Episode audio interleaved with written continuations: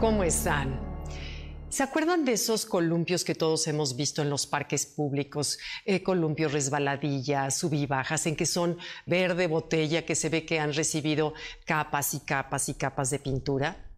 Una vez me puse a ver cómo los seres humanos somos igual. Cuando nacemos como bebés, nacemos con lleno de color, como seguramente esos columpios en algún momento dado fueron. Unos columpios llenos de colores, somos unos bebés llenos también de luz, de bondad, de paz, de, de un colorido perfecto, que hasta la energía de la casa cambia por completo el momento que entramos con un bebé recién nacido a la casa. Pero la vida se va encargando de pintarnos una capa de verde, luego otra capa de verde y otra capa de verde, hasta que llega un momento en que se nos olvida que teníamos colores brillantes, luminosos. Se nos olvida, pero lo curioso es que cuando se nos olvida y ya no vemos en nosotros esos colores luminosos, tampoco los vemos en los demás y vemos a los demás en el mismo color verde. No vemos la luminosidad. Entonces, la manera en que la vida nos regresa a poder eh, hacernos una, una, grietita para poder vislumbrar nuestros colores originales. Es lo que yo le llamo los momentos sagrados.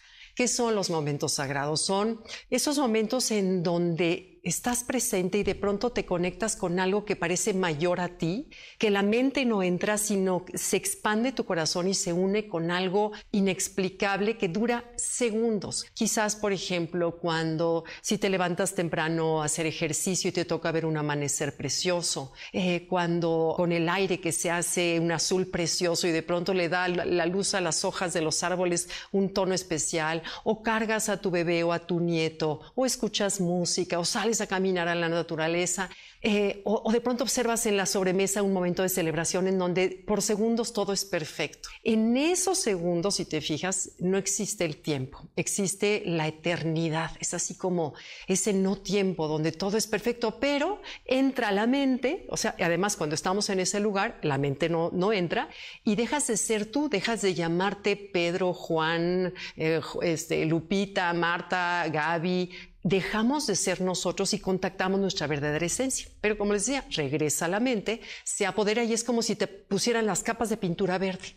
Vuelves a, ya no ver la perfección de la vida, los momentos sagrados, los pasas desapercibidos y vuelves a ver a todo mundo en el mismo tono verde. Entonces, lo que quisiera hacernos conscientes, porque de veras que cuando yo platico esto, me lo recuerdo a mí misma y me acuerda hacerlo, lo que hacemos nosotros con esto es que no necesitamos que la vida nos mande esos regalitos, que es como si el cielo de pronto te dice, bueno, ahí te va un regalito, y a ver, ahí te va a ti otro, y de pronto llega el regalito, llega por sorpresa. No es necesario esperar a que llegue, si nosotros podemos generarlos y crearlos en cada momento de nuestra vida.